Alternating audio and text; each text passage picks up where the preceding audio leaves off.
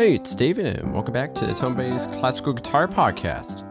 Some great new content on tonebase's Facebook page, including a free series of live stream performances from some of the greats in the classical guitar industry. Along with this, on the tonebase group page on Facebook, uh, some of these performers are also offering technique workshops. If you enjoyed these lessons and workshops, I highly encourage you to head on over to tonebase.co Use the promo code podcast-3 for $15 off of a subscription to unlock hundreds of more lessons. Really excited to have John Taylor on the show today, a wonderful recording engineer. His work has been a great inspiration to me uh, for many years now. If you don't know the name, I can assure you you've listened to quite a few of his productions. Just to name a couple of the artists he's recorded over the years, look at his extensive credits list. He's worked with David Russell, Eliot Fisk, Ana Vidovic. The list goes on and on and on. And I know for a fact that we've played many of his recordings uh, throughout the different seasons in the podcast. In fact, uh, even just last episode uh, with Laura Snowden, when we listened to the Vida Guitar Quartet performing Light Perpetuum with Amy Green on the saxophone. Anyway, if you're not a recording engineer yourself or not sure if you have an interest in this field, I highly encourage you to still tune in. I think you'll find this conversation of great interest and usefulness still. Um, while we do dive into some of the technical aspects of recording the classical guitar and lute, uh, we do focus uh, the majority of the conversation talking more about the musical uh, production element uh, as being a recording engineer for classical musicians. And what I mean by production is dealing with the different types of artistic personalities uh, that you work with uh, throughout the recording process. Some talents need someone to guide them in regards to uh, musical direction and different takes, uh, especially if maybe um, it's a fairly fresh transcription. And then some artists, you just need to hit record, watch the score, and just let them do your thing. And John goes into uh, some great detail about some sessions. For those of you who are uh, recording engineers or interested in audio altogether, uh, you're in for a treat. John does uh, dive into microphone choices, placements, acoustics, uh, and you get some really great insights on his approaches uh, to classical music recording. The second part of our interview, we speak about uh, some specific recording sessions and both the technical and production uh, elements uh, behind these. The first one being the Vida Guitar Quartet's Rhapsody in Blue, their own transcription. And then uh, we listen to a wonderful recording of Nigel North on the lute playing some Weiss. And then we finish off with the infamous Fandango from Boccherini's Quintet for guitar and string quartet. I just wanted to make a quick note that unfortunately I do have to compress my podcasts into MP3 formats as they would simply be too large for file size in order to upload into iTunes and Spotify in an uncompressed format. So these MP3s still give a pretty good representation on how things sound, but if you do enjoy the recording samples that we are going to listen to, I highly encourage you to buy the CDs, support the artist, and to hear the recordings in their highest quality possible since we're going to be listening to quite a few samples, I think we should go ahead and just jump right into our interview with John Taylor on the art of recording the classical guitar. One of my teachers I had for uh, recording when I was an undergrad, uh, Andrew Garver, an amazing engineer, and he was actually a mastering engineer originally. He was head of mastering mm-hmm. at A and M Records back when that was open. And mastering is a bit more on the technical side yeah. of music uh, production, yeah. especially for styles outside of classical music. But even he would really emphasize, you know, it doesn't matter about the gear or all that. It's all that matters is you capture the performance, and I think that's what you do so wonderfully. You, in essence, that's what you strive for the most, regardless of what you have to do and the technical aspect and that any aspect. You're grasping the performance. Yeah, well, it's certainly what I aim to do. And I've always been aware of a trap with being a player myself or an ex player. It's fatally easy to start nudging uh, your customer towards the idea of the piece that you have yourself. You know, uh, so I realized right at the beginning of, of doing this job, what I must do is try to step back And instead of uh, being too ready to suggest what you should do, just to try and understand what the artist is doing. Mm-hmm. Um, I hope they feel it's their recording. It's not mine. I'm not. I'm not like a, a film director uh, with my own grand conception guiding them to do what's in my mind. You know, it's got to be their idea. They've got to feel totally in control from beginning to end of the process. I try to avoid rushing them if they're quite sure they can get a better result by doing another take or two. This is where I'm probably I probably err on on the side of letting sessions go on too long because that's also a trap you know. Well you, you you know this very well. All guitarists and other musicians as well are such perfectionists. That perfectionism can be obsessive and if you let people go on and on as long as they want to some of them will just exhaust themselves possibly before they've got through half of their program uh, yeah. and used up all the time you've booked at the venue. Um, so it's a bit of a balancing act. But what I try to do is is make it as unstressful as possible by making them feel okay. We're not actually short of time. We don't have to do strictly three hour sessions with a compulsory tea break in the middle, you know, like an orchestral session or something like yeah, that. Yeah, yeah. We take a break when we feel like it.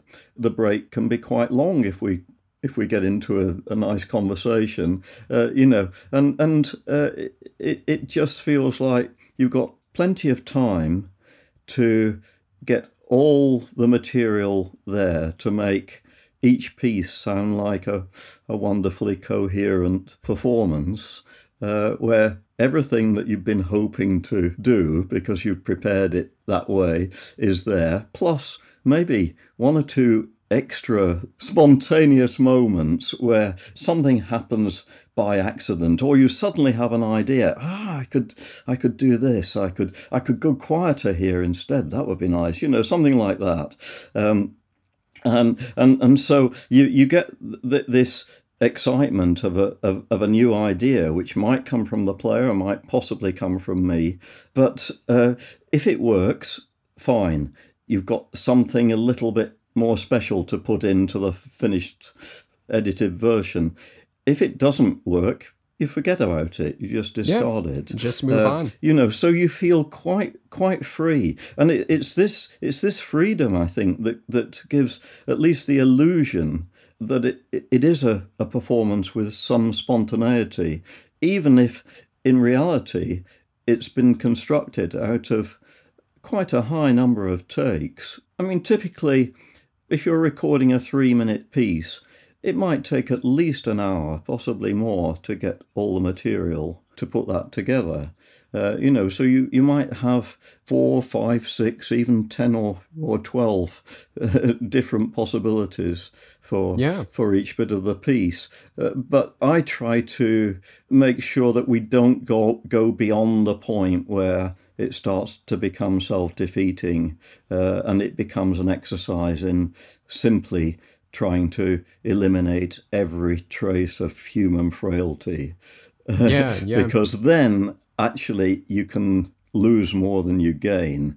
You can you can end up with something that sounds quite unnaturally perfect. Uh, so you you know you put the track on and you think, is this actually a person playing or what? One of the things I'd love to talk about with you is um, your approach in general, I know we're just talking about how sometimes you really need to let the technical aspects uh, go, but I'm sure myself, including many of the listeners, would be interested in hearing your general approach. Um, you tend to find beautiful spaces acoustically for each instrument, and you go into that space and you try to capture the sound as pure and beautiful within that space. Is that the approach you almost always go for recording the classical guitar? Yeah, so it, exactly um, what what I hope to do. My experience is that uh, the choice of suitable venues is pretty small when you you're looking for all the ingredients you need. Uh, and yeah. especially for for guitar, the number one thing is it's got to be quiet enough. Um, yeah. The acoustic has got to be responsive enough. Um, it's got to be encouraging to play in in that way. The, the place has got to be available for long stretches of time uh, at an affordable price. You know. Yeah. Uh, now, one it's got to be warm enough in the winter. There are so many things that you're looking for. The number of places that I keep returning to that that uh, tick all those boxes can be counted on the fingers of a badly mutilated hand. You know. um, yeah, yeah. It, it, it's it, so, um, but but there are certain places that uh, you know I'm pretty confident I'll be able to get a nice sound for the guitar. Not necessarily everyone's ideal of a good sound. You know, people have quite different ideas of what to expect when they put on a CD, and you can tell that the people who produce them have quite different ideas. If you if you take um, a stack of guitar CDs at random, it's uh, it's amazing, uh, sometimes quite shocking, how they vary from uh, the driest possible studio sound to uh, extremely reverberant sounds that are either real because they've been recorded in extremely reverberant places, or they may have been recorded in drier places and a, a, load of artificial reverb has been added over the top. I do hope not to have to use uh, these artificial ways of enhancing, in inverted commas, the sound. Ideally, you want it to sound great in, in real life. That way, the player knows what it really sounds like and is responding constantly to the sound that's coming back from all around. And you're just trying to capture that real sound even that is not a straightforward thing because the real sound at, at uh, one distance away can be radically different from having the mics um, a different distance. So, for example, if you if you have your mics only like two feet away from the guitar, um, it's going to sound pretty dry, even if you're in a really glorious acoustic. Um, on the other hand, if you put your mics 20 feet away, you're likely to get an overwhelming recording of the sound of the room, not the uh, intimacy of the direct sound from the guitar, and it will be pretty much unlistenable in that way. Uh, yeah. So, so what I'm usually aiming to get myself is the illusion when you put on the track that you're in the presence of the player. It's got to be present, it's got to be clear and intimate, but there's this kind of bloom all around, which is not overpowering. It's not such a long reverb that it sounds something like playing a piano where the sustaining pedal is down all the time, mm-hmm. you know, and you're not constantly aware of the space where the recording was made. The effect of it is just to make the sound airy and full and sweet.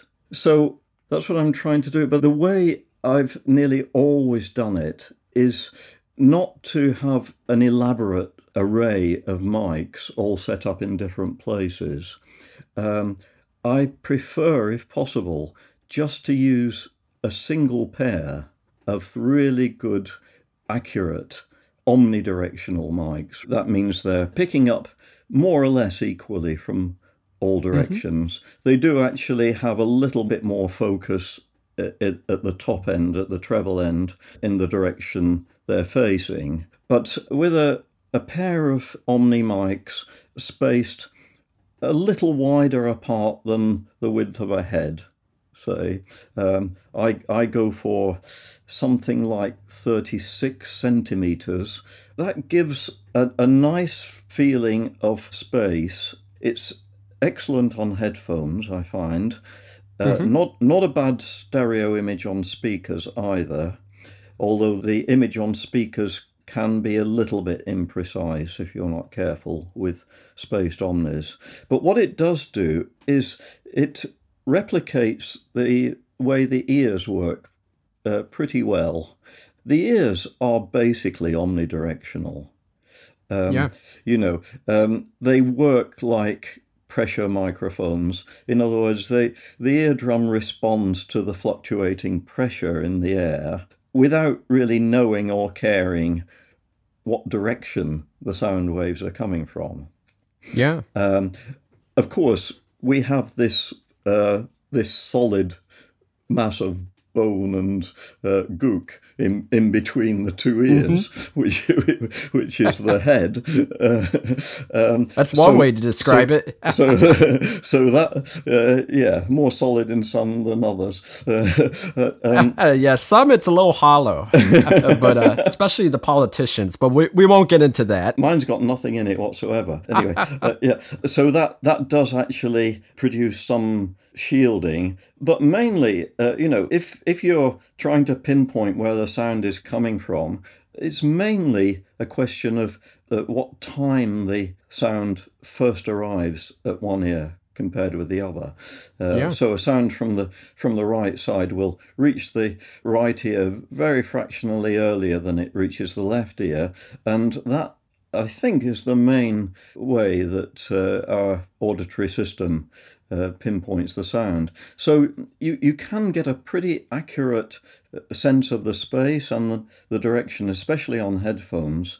Uh, Yeah. i- If you use these these mics, which are not actually discriminating between different directions, they're omnidirectional in themselves, but they're spaced apart. And they, I just, fi- I just like the richness of the sound that that you get with them. But you have to be very careful where you place them. Uh, it's sometimes only a matter of a few inches too close or too far away, and and you lose that fine balance between the direct and the ambient sound, and it either sounds uh, a little bit claustrophobic and dry, or a little bit too much like you're listening to someone playing in an empty room Yeah. you know uh, so you know i'm i'm looking for this uh, sound where you can really concentrate on the music and the instrument itself but it's complemented by this glow of an acoustic round it Now, obviously, the distance away from the guitar uh, is impacted by many variables the instrument, the player, the space, etc., etc. But um, when you try to find this distance, how do you approach uh, finding this spot? I mean, obviously, you probably have a general idea of how close or far you want to be, but do you find you walk around the room uh, next to the guitars to find what sounds best to your ears and then try placing the microphones or how, how'd you go about this Uh, yes, I do. I do uh, uh, certainly a little bit of that. Um, I find, for example, there's quite a difference in the the sound you get at different angles. So I very rarely put my pair of mics directly in the firing line at 90 degrees to the guitar soundboard because uh, I find that the sound is, is just a little bit raw and harsh in that Okay. in that direction. Um, what what I do more often than not is is go over a little bit to the right as the player sees it. In other words, Okay. a little bit m- more, uh, you know, firing at a skew angle to the bridge. Uh, that, by the way, tends to produce uh, a, a slightly warmer sound. But if you go the other way, more to the fingerboard side, uh, I, I find that gives a, a little bit more clarity. Sometimes it, it, it sounds more effective to go over that way. Uh, I'll also put the mics a, a little bit higher off the floor not vastly, but uh, somewhere between the, the height of the guitar itself and the player's head. Um, Okay. You know, that kind of, of height. But the thing is, uh, as I said before, there's only quite a, a narrow range of distances that that will really work uh, in any given venue. That distance, by the way, will vary quite a bit from one venue to another. uh, because you know if you're in in a dry sounding place, you can get quite a bit further away from the instrument before the sound of the room becomes too much. Vice versa, um, I, I, was just reading a, an interview with uh, Norbert Kraft about his way of recording, which sounds pretty similar to mine in that he likes to use spaced omnis as well. Uh, yeah. But the church where he's done nearly all his recording is St. John Chrysostom in uh, Newmarket in Canada. That really is a big sound, and it sounds glorious a, a lot of yeah. the time. I mean, I, I, I must say, I, I, do have some reservation about how long the reverb is sometimes, de- depending on the music. But um, the, these recordings are generally fabulous, I think. Yeah. Uh, but it, it sounds like he comes in quite a bit closer because he's all too aware of how lively that, that acoustic is. On the other hand, if if you're in a really dry place, you're in trouble anyway because yeah. uh, you know you can back off as far as you like, but you you won't get any more help from the kind of room that uh, Eliot Fisk once described to me that he'd tried to do a, a recording in a, in a room and he said, "Oh man, you put out the sound and it comes back in a casket." oh, that's great. yeah, and um, and it, it's it's true. It's it's so. Uh, it's so demoralizing when you're in a place like that, isn't it? Yeah. And if you were to record a Steinway D concert grand piano uh, in the kind of space which is ideal for the guitar or the lute, it would very likely sound gross because uh, there'd be so much sound flying around in all directions. Uh, every time the pianist opened up, that there'd be a, a huge muddled clatter of sound. This is why I think these places that really suit the guitar are quite special and specific. It's a uh, the guitar has such a different sound, both in quality, amplitude, so many differences. Uh, I can totally understand why it needs such a different space as opposed to where a string quartet may record yes. and such. One thing I wanted to uh, also point out when you're talking about how demoralizing it is to the guitarist recording in the dry space and how it's difficult to get a good recording. I mean, you know, you there are some. I totally agree with you. It sound it always sounds better recording an acoustically suitable spot for the instrument. But you could get at least a decent sound with a synthetic or electronic reverb. But the problem I find is, as you're saying, is just so demoralizing to the musician, and they might not feel very inspired in the performance and not react right. in a positive way. When I've recorded in dry spaces, which is unfortunately uh, a bit more the extent of my experiences, especially uh, during these times where I'm stuck with uh, the the house I'm living in. Mm. Um, it's really tough uh, to feel inspired by your own playing, which obviously has detrimental music effects. And even if you can get it to sound decent, you know, blending in some reverb. Uh, it, I love that quote from Eliot. Yeah, yeah. Well, yes, I mean, there are all, all sorts of things like that. I mean, having said that, we are pretty adaptable as a species, you know. Uh, and actually, session musicians, for instance, uh, spend their lives in dry studios, don't they? Yeah. Um, and they know how it works. Um, they know perfectly well it's going to sound all hyped up when it's all put together. And these demoralizing sounds that they're hearing back as they play are not the sounds that will be on the track. Um, so I'm sure you can adapt uh, uh, and and get to know what works and, and what doesn't. But it takes practice. It takes uh, quite a bit of it, imagination, doesn't it? To yeah. Uh, for example, to to be able to judge how to turn a phrase with the right timing. It's like telling a joke with the right timing or something like that. Um, yeah. You know, I, I, I think timing is probably the most critical thing in music performance. And, you know, the really great players have a fantastic control and, and awareness of when to do everything that they're doing. But that becomes so fine when you're playing an actual performance in a real space that you're constantly reacting to the sound that's coming back, aren't you? And uh, and if you have to imagine that, it might be quite a barrier to judging these timings to perfection. Yeah. Yeah. And this again is going a bit more technical before maybe we talk about some specific sessions. I know in general, um, you're recording with the Schoeps omnidirectional microphones, which are phenomenal microphones. Are you a bit more in the camp of using small diaphragm condenser microphones uh, for recording classical music, or do you play around with some other uh, microphone designs? Uh, yes, I, well, I, have to be honest, I've I've never been one for for trying a different microphone every session, you know, uh, uh, borrowing mics all the time and trying them. I've done a fair bit of this in the past. One time I thought I might even go crazy and buy uh, a, a, pair of Neumann valve, uh, well, you, you, you say tube.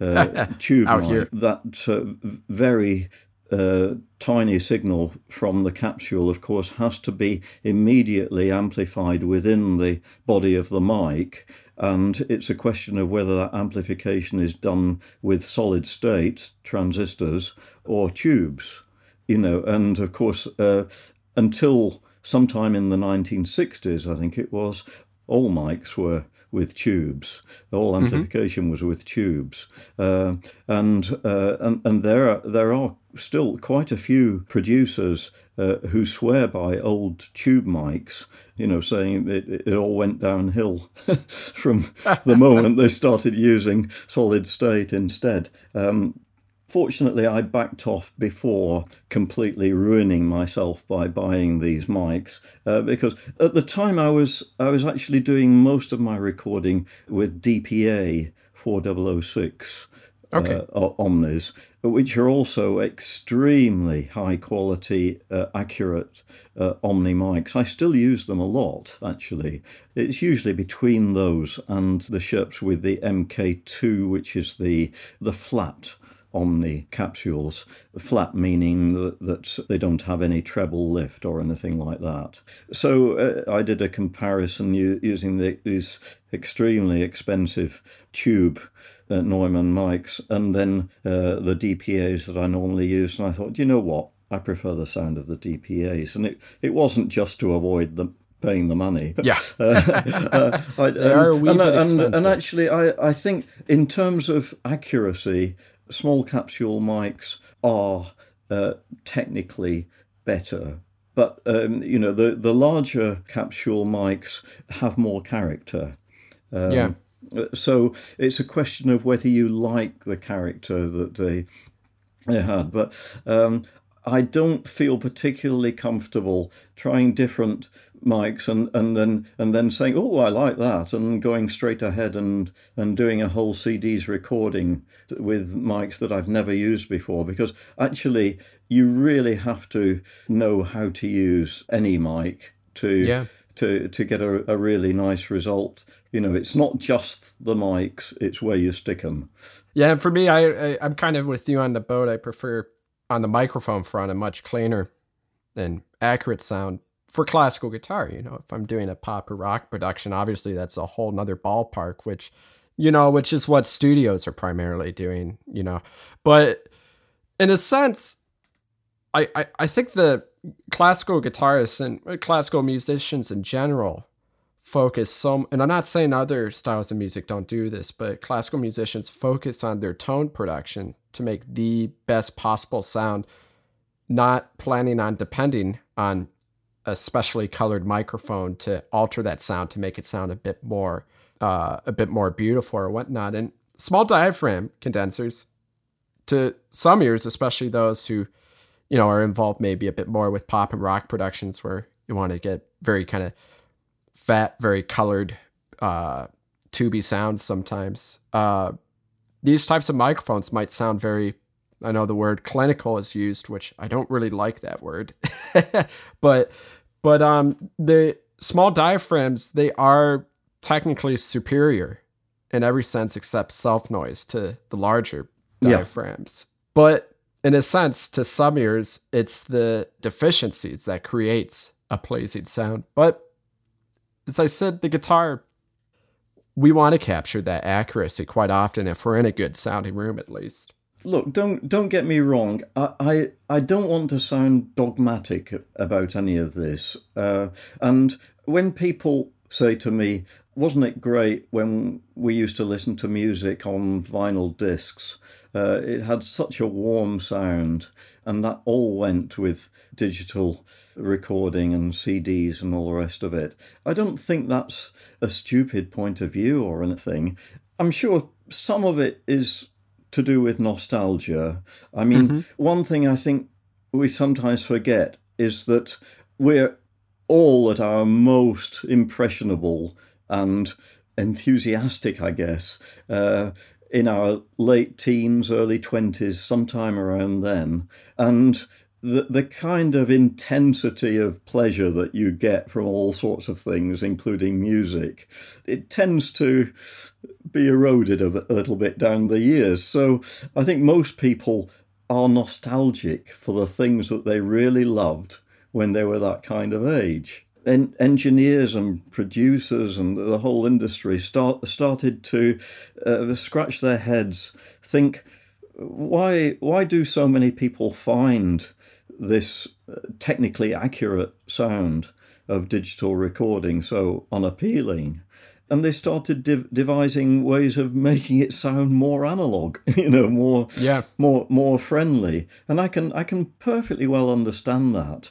But you know what i'm looking for myself is you put the track on and it's like an open window.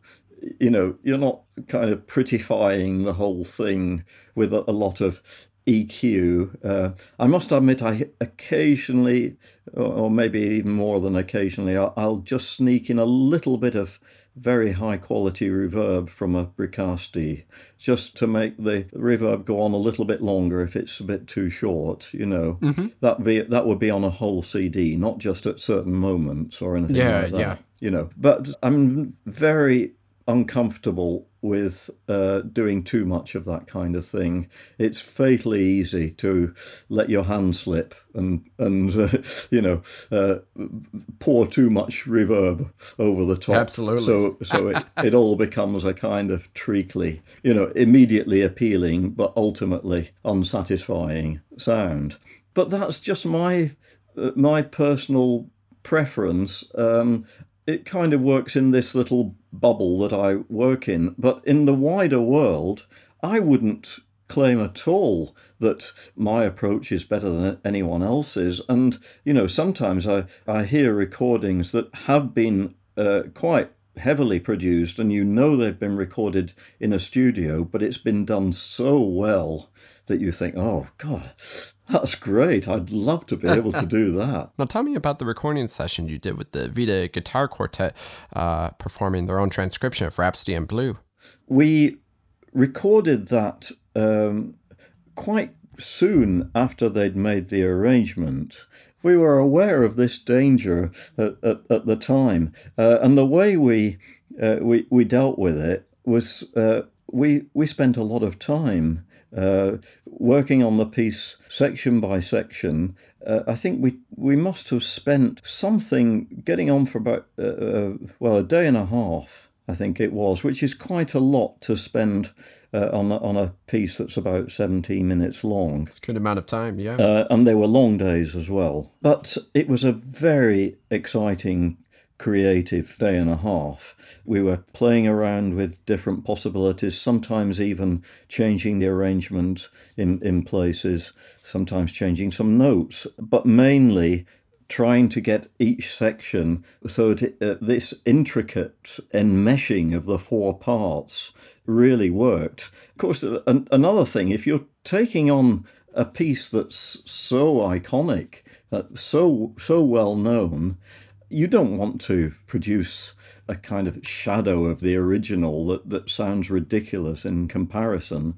Um, yeah. I mean, as it is, I'm sure there are a lot of people who would just say you can't do Rhapsody in Blue on four guitars. It just can't be done. um, and I must admit, I was sceptical when they told me they were they were going to do it. Uh, what I didn't realise at the time was that uh, the Assad brothers had al- already done it on two guitars. Yeah, yeah. Uh, and done it pretty well. But I think uh, they were able to get some fabulous differentiated colours in, in the group that was uh, uh, you know kind of quasi orchestral. And the other thing that I, I think is really great that you can do with with guitar, especially a, a group of guitars, is uh, this this business with timing, accentuation. You can get absolutely knife edge precision of, of rhythms. So uh, you can get something akin to this kind of really snappy original jazz band version of Rhapsody in Blue uh, with, with banjos in it and all that kind of thing. Um, uh, and and, um, and, and at the same time, the classical guitar can be really beautifully expressive. So when they come to the big tune, you know, you might say with that piece, first of all, how the hell are you going to do the clarinet glissando at the beginning? but but their answer to that was this piece was originally written for I think piano duet. Um, uh, and, oh right, I forgot about and, that. And it was yeah. a scale, and and they made it into a lovely campanella scale on at least two of the guitars. I can't remember how many were were involved, maybe even all of them.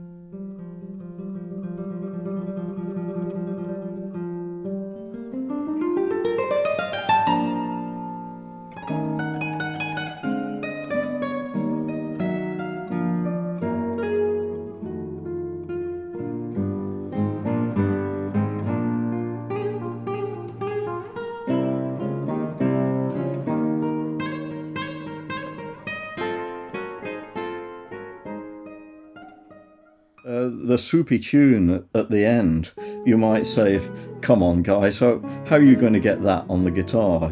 You've got to have an orchestra with sustain to do that. Uh, but they transformed it into what sounded like a, a beautiful guitar piece, I thought. Yeah, you know. yeah, it's uh, uh, quite a performance they put together.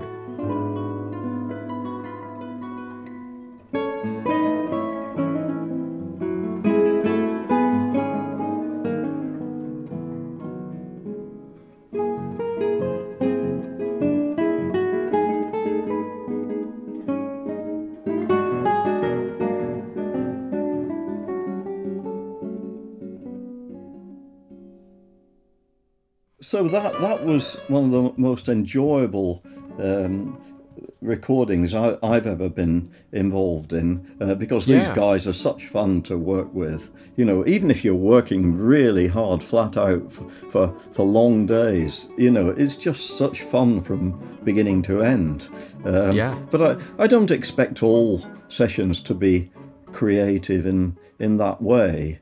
Uh, when I can tell that everything's all already there. All my job comes down to is just helping them to realize what they've come to do. A good example of that is Nigel North playing Weiss on the Baroque lute.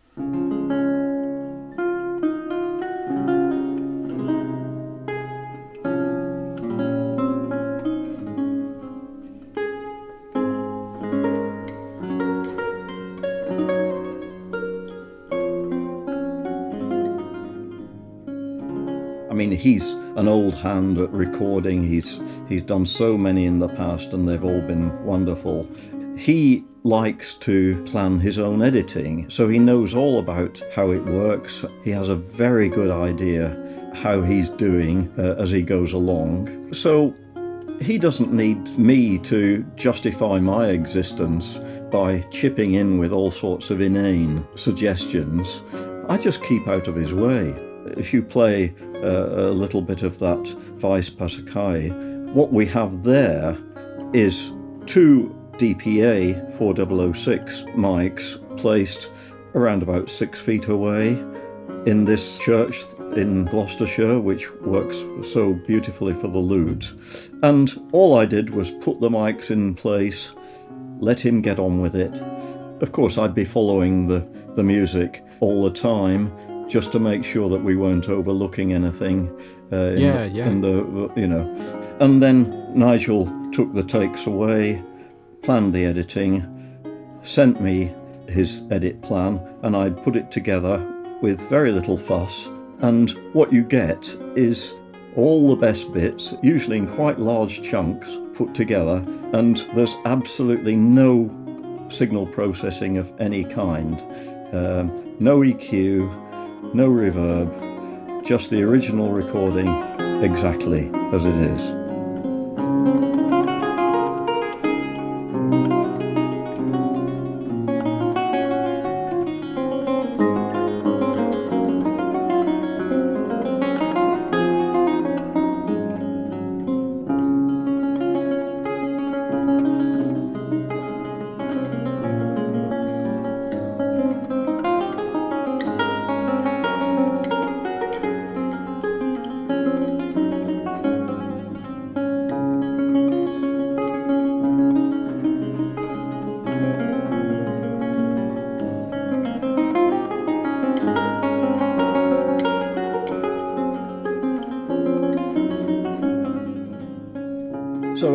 That's another kind of recording that I particularly enjoy.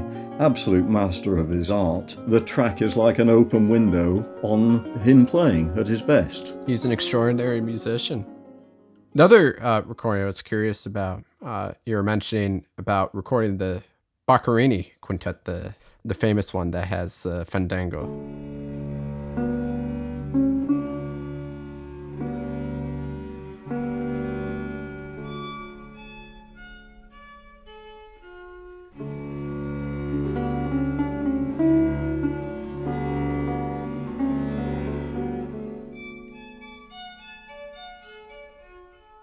Remind me, who was the guitarist who re- Yes. you recorded this Uh, with? a, a very talented young Swedish guitarist, Johan Löfving, a really bold, imaginative player. He plays modern guitar, but his speciality is the romantic guitar of the mid 19th century or any time in the 19th century. This latest CD, which is called Fandango! Exclamation mark, All right. is uh, it's actually mostly solo music, and he plays on a very nice uh, French 1850 guitar. Uh, gets a beautiful sound out of it. So it's mostly solo Aguado, Coste, Sor, um, Okay. Etc. Starting with the Aguado introduction and Fandango, and finishing off with the Boccherini quintet uh, with the uh, Consone quartet, specializing in um, period instrument performance, so they play on gut strings and, and all that. Now, for that one, I did use more than one pair of mics. Uh, incidentally, I used only one pair of mics for the whole of the Vida quartet. Uh, if you point the left and right mics outwards a little bit, you get a little bit more of a stereo spread even on speakers. And that gives a very natural sound, I find. It means that you can't manipulate the balance, the internal balance of the quartet. But there again, that means that everyone knows where they are. You know, they're recording the balance that they hear. Now, I did a similar thing with the Boccherini, so I I just used one omni pair of, of Schoeps on the quartet, and Johan, the guitarist, was facing them at some distance away. I think it was something like 14 feet away from the quartet, okay. so that there was enough separation that a separate pair of mics on the guitar would give him a little bit of extra help in the balance, but not so far away that the quartet couldn't hear him. Uh, Yeah, yeah. And I think everyone was was quite happy with uh, recording that way. Were you using a pair of omnis on the guitar as well then, or did That's you go right. X Y? Yes, yes. Okay. uh, yes. Incidentally, I did uh, take the precaution of reversing the left and right mics on the guitar. You, you can perhaps imagine why I had to do that. You've got one pair of mics pointing at the quartet and, and quite close to the quartet. You've got another pair of mics pointing at the guitar, which is facing towards the quartet. Yeah. right? Uh, If you're not careful, the left mic on the guitar is going to be Right. picking up the right side of the quartet. And and the and the sound of the quartet is going to get very ambiguous. Yeah. Uh, so oh, I didn't even think of that. so so the, the, the yeah so the, the guitar is also picking up a little bit of the quartet, but the Yeah, right yeah. the right way round, as it were. So, So did you just? um I'm assuming when you record spaced AB omnis, you're panning hard left and right. I am yes yes that's right. so do, yeah. in this case, you just panned the left mic to the right side No, for the guitar. exactly Okay. exactly Huh. yes. Oh, that's really interesting. Now, how much of the balance did you mix in in regards to the quartet and the guitar? Uh, well, in that case, the string quartet was a little bit subtler than a modern quartet, but then so was Johan's 19th century guitar, quite a small sound. So, in fact, I did have to use those mics on the guitar quite a bit. Thank you, John, for being on the show. You've been listening to the Base Classical Guitar Podcast with your host, David Steinhardt, and we hope to see you again in two weeks for a conversation with Anne Tran. Until then, please enjoy this wonderful performance of Boccherini's Fandango.